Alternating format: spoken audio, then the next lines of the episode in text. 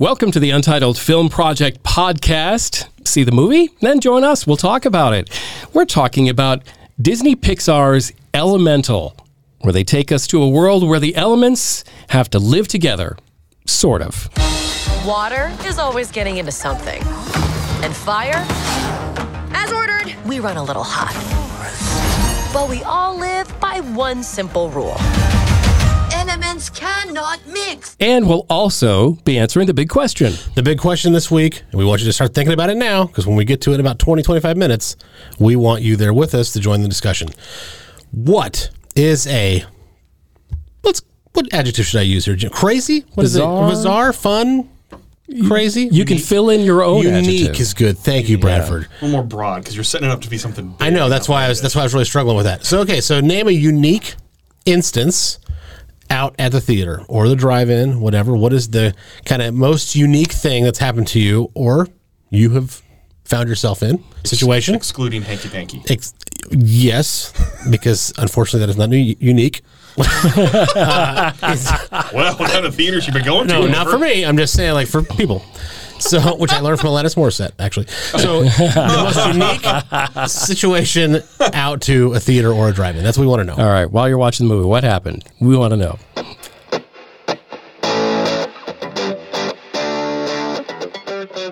Disney, Pixar, Elemental. Let's get our initial takes. Let's start with Jeremy Cakeover.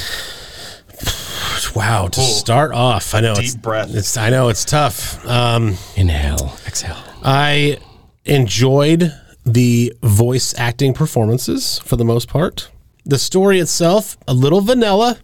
Didn't really care for the story itself. I liked the idea of the symbolism of the hot and the cold, and they're different, so they can't live together. I like that on a surface. It's one of those things where, like, you watch a commercial, for example, and it's like it's just bad. Mm-hmm. But there is a part of your brain that acknowledges that. Oh, when they wrote that, I bet it worked. On paper, it's a good idea. An execution, right?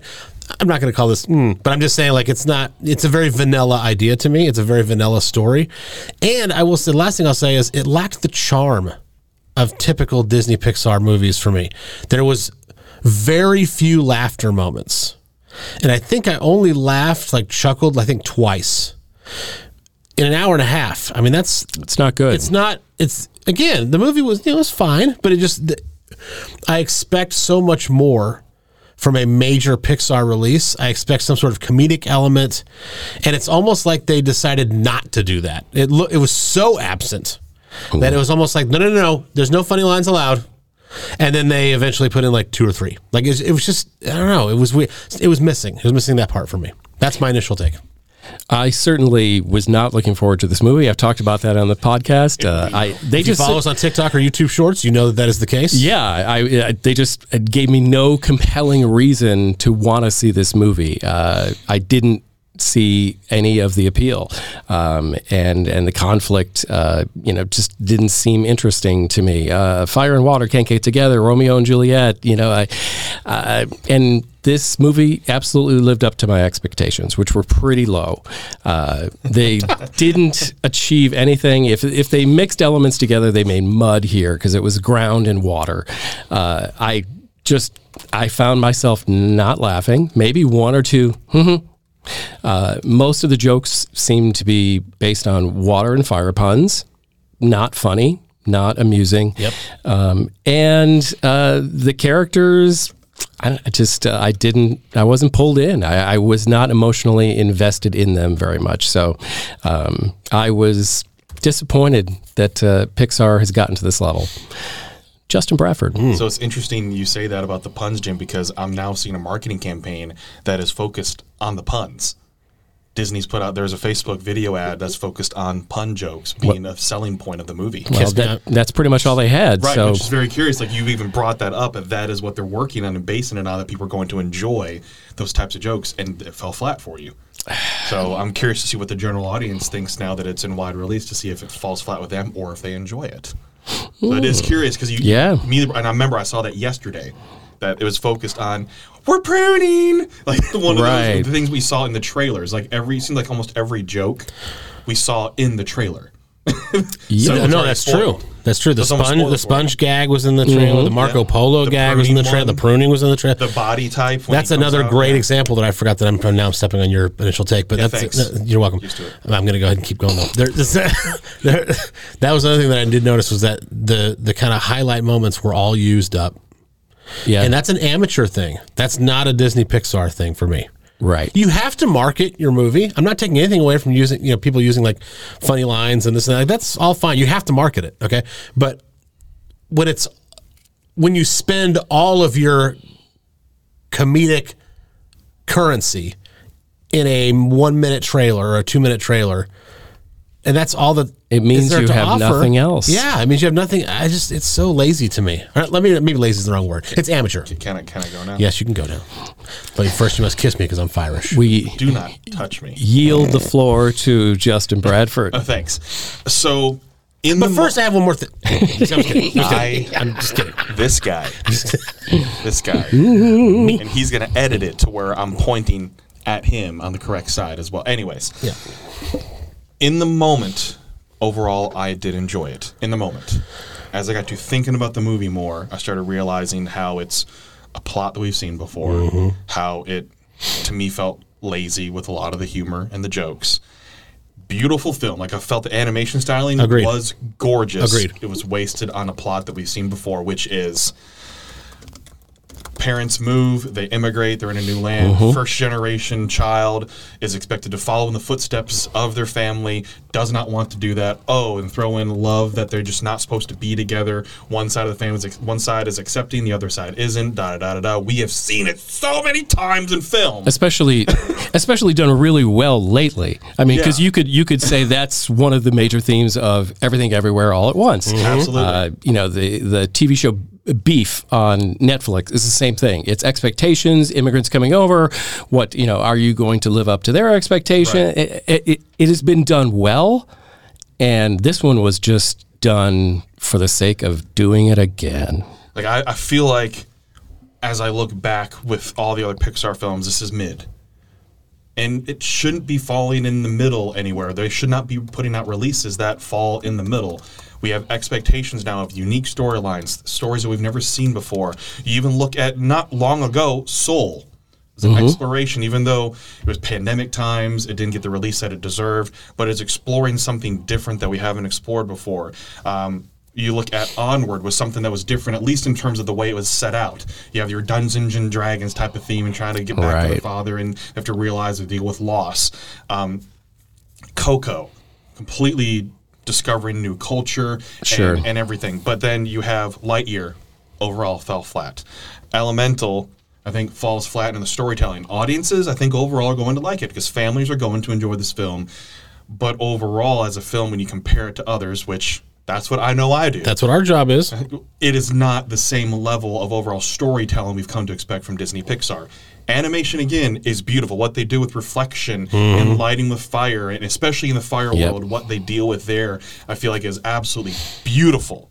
Looks great. Storytelling falls flat is something we've seen before, and it makes me roll my eyes a little bit when we see this because we've had the story told to us so many different times, and there's nothing new in terms of that. I did like the immigrant story and how they're dealing with respect and how her father did not get that same respect when he chose to immigrate to a new land. I mean, you feel connected in the moment, but when you reflect back on the story, going, it was nothing new. There's nothing earth-shattering about this story that makes me want to remember it. This is not one of those movies that I'm going to want to just turn on and go back and watch. I watch Coco all the time. I watch it all the time on repeat. I've watched Onward multiple times. I'll watch different Toy Stories all the times. I'll watch so many other Inside Out. Is there any rewatchability with Elemental? Only if you want to see beautiful animation styling, but it still doesn't compare to Across the Spider-Verse.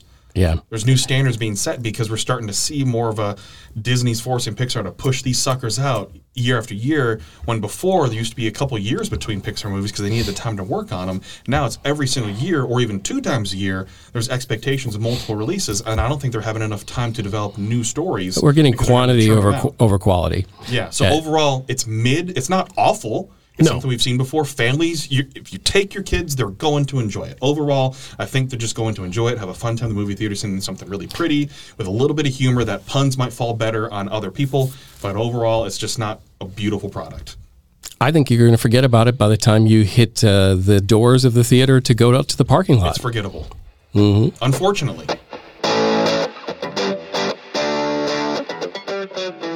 All right, well, let's peel back the layers a little more on Pixar's Elemental, the story that we can all agree is not very original, and there's no groundbreaking being done here, just maybe the level of animation that we have come to expect from Pixar, because they should be really good at it, and they are.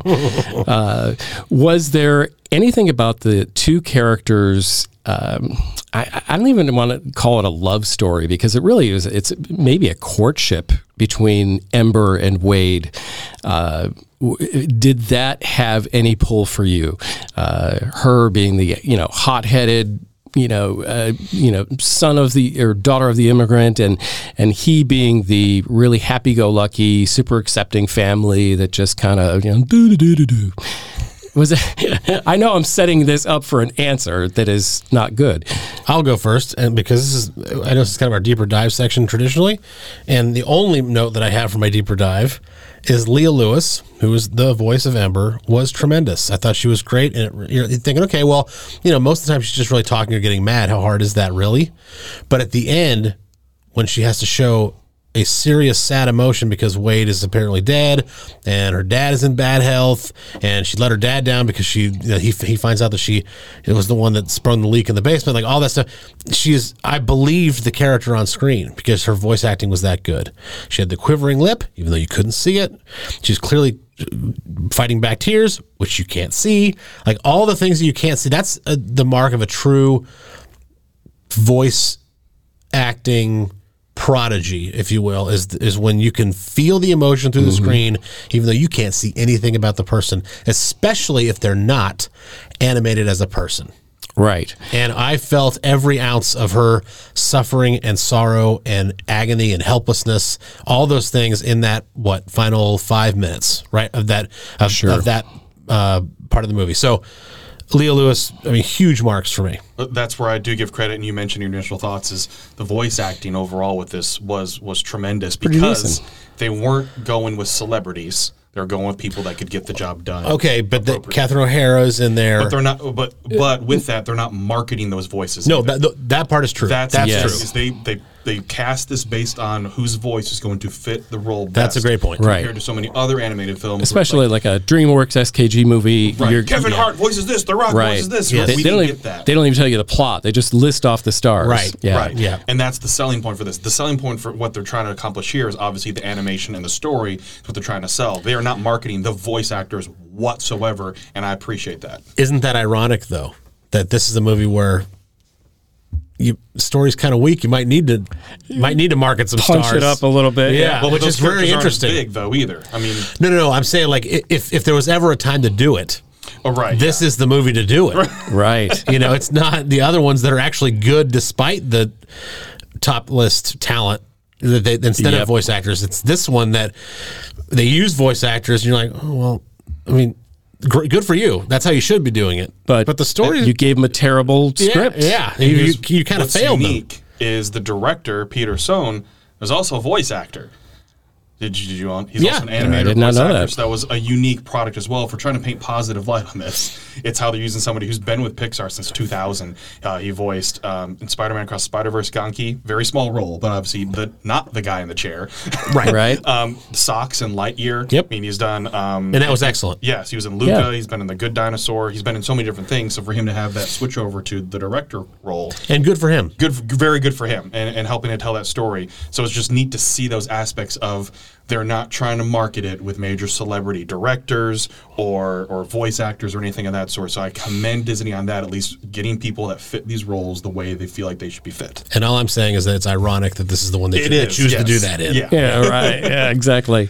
I just think it's unfortunate that, I think a lot of things were set up for success. Like you said, there's some pretty decent, actors, and, I'm sure this voice actor turned director is now, earned that role, but the source material is where it all begins and ends, and it ends. Because there's no good source material. This is not a very compelling story.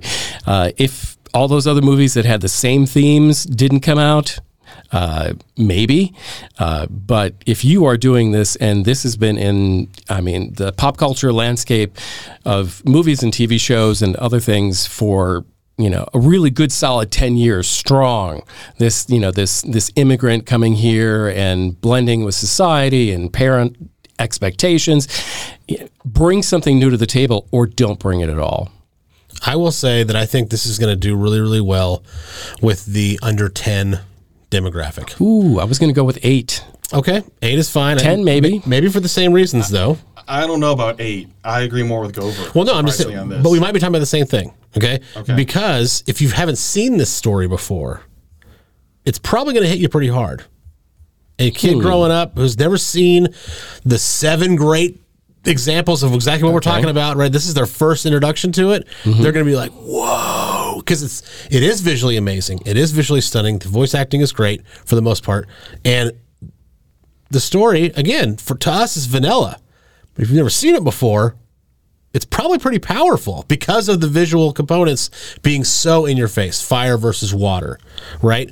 And so I think maybe for that kind of 8, 9, 10-year-old demographic and below, they can get a really good enjoyment out of this because they have not seen it before. But for us who have seen it, or teenagers who have seen, I saw these last 4 Disney movies or whatever that are like this, it pales. Well, I feel like as well, the people that will probably relate more to this are folks that have first generation generational trauma.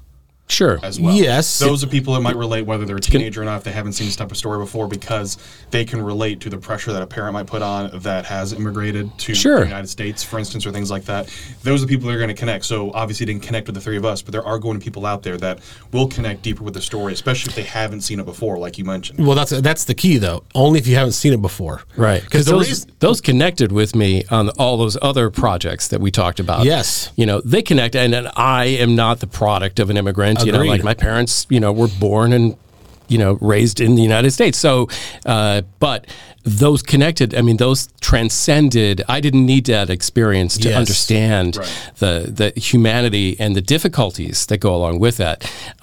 Whereas, you know, this one, maybe that's too heady a concept for a 10-year-old. I don't know. I don't think anymore nowadays with what they're exposed to that could be in terms of media that kids are way smarter than I think a lot of adults give them credit for. No, there's no question.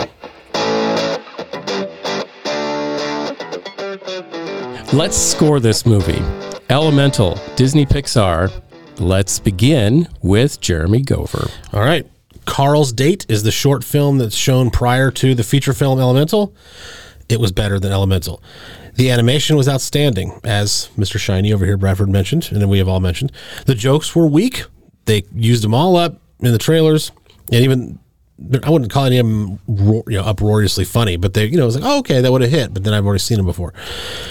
The story is recycled. I mean, we talked about that ad nauseum as well. If you want a great movie about differences, go see Zootopia. It's tremendous. 5.5. Okay. Fair enough. I'm going to echo a lot of those same points because I actually don't need to. I'm just going to retweet what you just said because I agreed with you on every one of those points. I just really thought, it looked nice. It was eye candy. There was some themes. I don't think they were explored very well. I think the comedy was not very good. I've mentioned this in some other forums where I thought like even the water jokes were way better on SpongeBob than they were in this movie. Okay, like this just they weren't funny. They didn't land, and I just feel like they failed us. And we know that they can do so much better. So I'm giving Elemental a 4. Justin Bradford. It cuts a little deep. That's wow. All right. So is this bad like Cars 2? No. It is not. Mr. Shiny being shiny again over here. Is this Toy Story 2?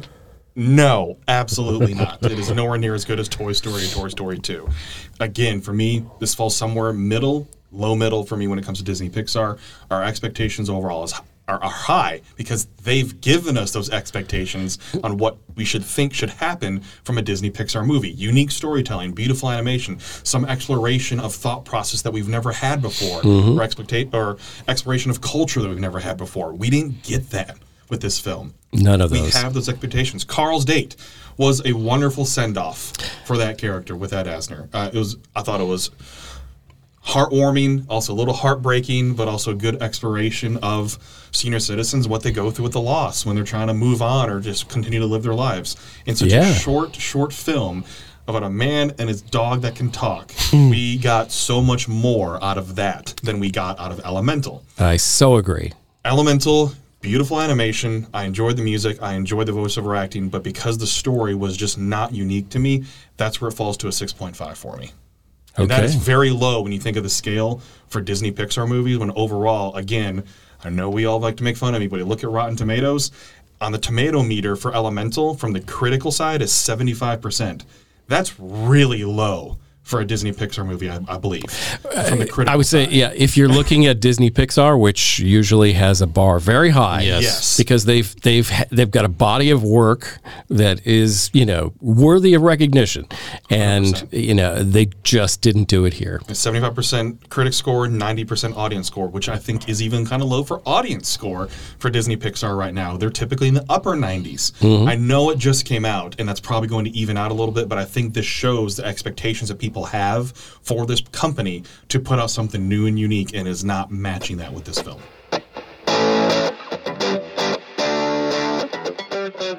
Sure, we love to talk about the movies that just came out, but we also just love movies in general, and we like to answer the big question in every episode. The big question this time around is... And before I give the big question, which we did earlier in the show, we want to hear your... feedback. This is a great way to interact with us, right? When you go see a movie, what's the number one thing you like to do? Whether the movie's good, bad, or indifferent, you'd love to talk to your friends about it. Well, we are your friends. We are inviting you to the conversation. Just because you don't have a mic doesn't mean, like, with us at the table, doesn't mean that we don't want to hear your opinion. You're still here at the table. Yeah, that's right. I had to put him on their place, Gover. No. Dear, welcome to the table, Bradford. Join us on Twitter or all the social medias, of course. Talk to us there. And, of course, feel free to yell at your device as well. Especially when Gopher's talking. That's correct. Yes. Today's question is, name a weird instance, or a unique, I think is what we decided on earlier, name a unique instance in the theater that you were at. So you had to be watching a movie at the drive-in, in a theater, or somewhere. Or on the way. Yeah. Could be in, the bonus room of your house. Could be. A sleepover. Right. As long as there's a movie involved and something crazy happened, like your dog walked in front of your 20-inch TV and took a crap on the while you're watching your first date. I mean, anything remotely stupid like that, that's what we want to know. Let's start with Jim. I had read a book called Firefox.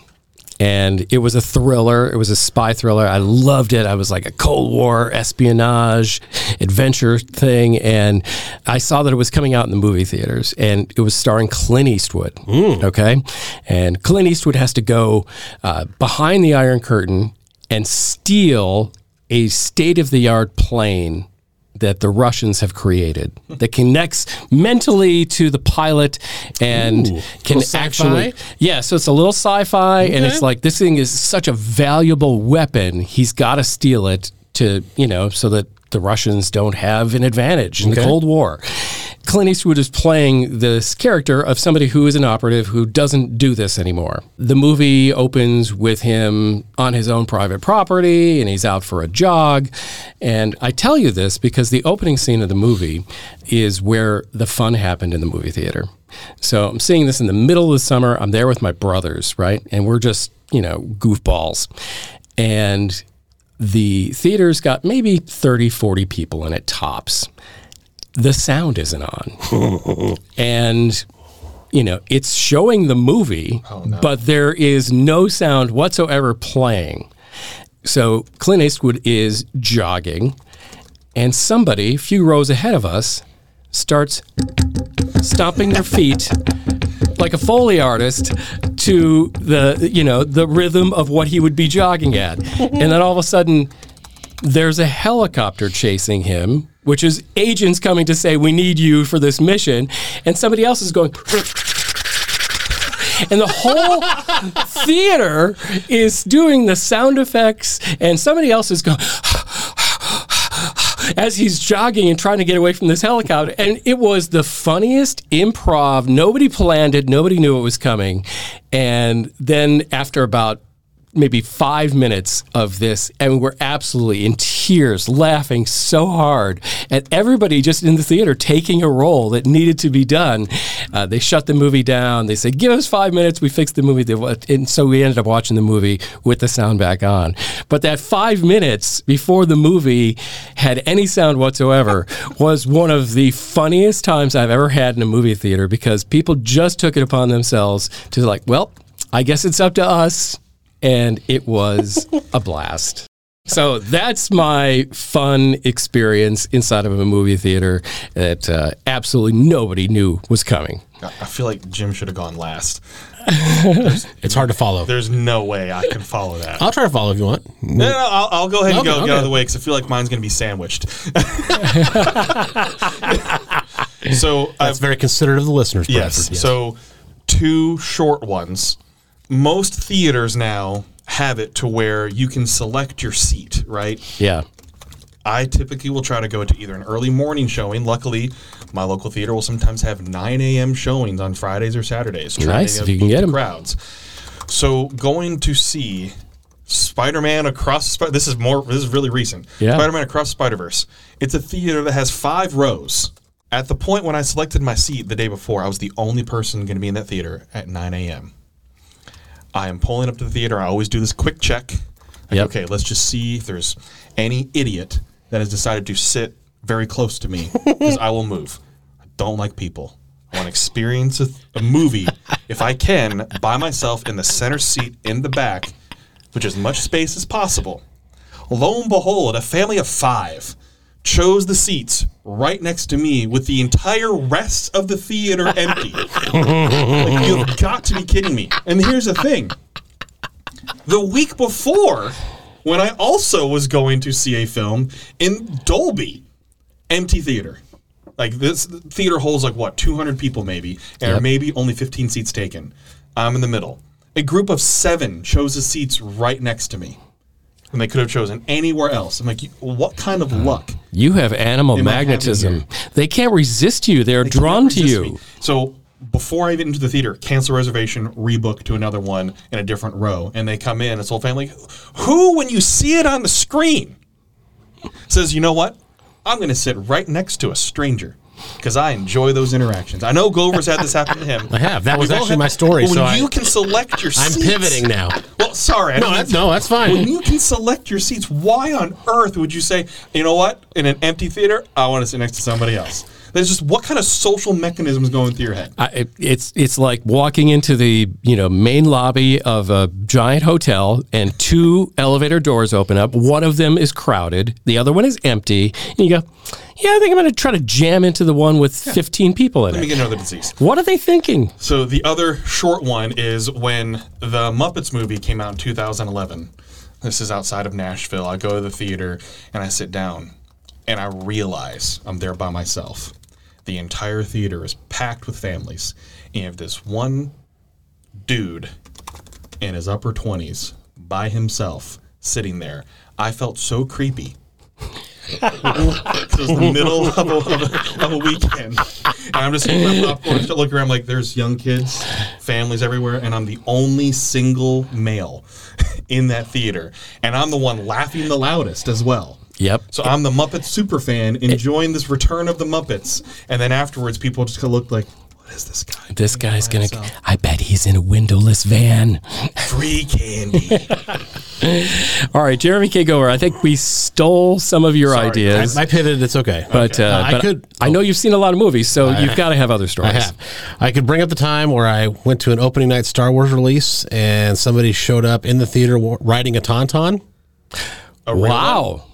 God, I wish it was a real one. Was it 2 people in a Tauntaun suit? No, it was a guy. You know those Halloween costumes where you like walk at them and they look like the legs? And then they put the yes. Legs. Okay, well, he had a flocked one. Oh. It was like hairy. Oh, it was awesome. Or I could bring up the time where I went to see Gremlins 2, and you know the part where the tape melts? In the middle of the, in the middle of the, there were audible boos in my audience, and multiple people, popped out of their seats, pissed off, nearly running to the exits to go tell the theater operators something's wrong with the tape before they realize it's a gag. It was supposed to be. Okay, which, success to the filmmakers for doing that. You know, but I mean, it was like it was heated about 5 seconds. Like in She-Hulk, when all of a sudden it goes to the menu. Yes, a little bit right. But I will bring up the time, because Bradford took my creepy person next to me for no reason story, that I was sitting in the theater, I was minding my own business. The trailers are on. Well, this is back in the 90s, and the Romeo and Juliet remake trailer comes on. The one Leonardo DiCaprio. Yeah. Okay, whatever. And the trailer, you know, it's visually interesting like it always. Trailers are, you know, heart-pumping, blah, blah, blah, blah. And then it's like, bang, you know, this summer, whatever it was going to be, right? Dead silent. Okay, as most trailers are. You don't notice it until something like this happens. But it's dead silent. The guy right behind me, I'm not with him. All of a sudden he goes, man, Bill's going to be pissed they messed with his movie. And the whole place just died. It was like it was so funny. And it was unreal. He called him Bill instead of Willis. Yeah, Bill Shakespeare. Oh, it was so great. Again, not as weird as creepy person sitting next to me eating a Subway sandwich, which happened, because Bradford took a very similar story, but I will say that was what kind of sandwich was it? Oh, dude, I tried. You know to block it's not tuna. Out. You've been listening to the Untitled Film Project podcast. We would love to hear your unique story of what happened while you were watching a movie. I'm sure you've got some ones that we can't tell, but we certainly want to hear yours. Leave a comment, talk to us on social media, and check us out on the website that contains all of the different stuff that we bring to the table with the Untitled Film Project podcast. UntitledFilmProjectPod.com. Thank you for listening to the Untitled Film Project podcast. To support the show, please rate, review, follow, and subscribe. Original music by Jeremy Schwartz. Special thanks to the Music City Film Critics Association. Editing and post-production by Jeremy K. Gover. Voiceover by Chad Bennett.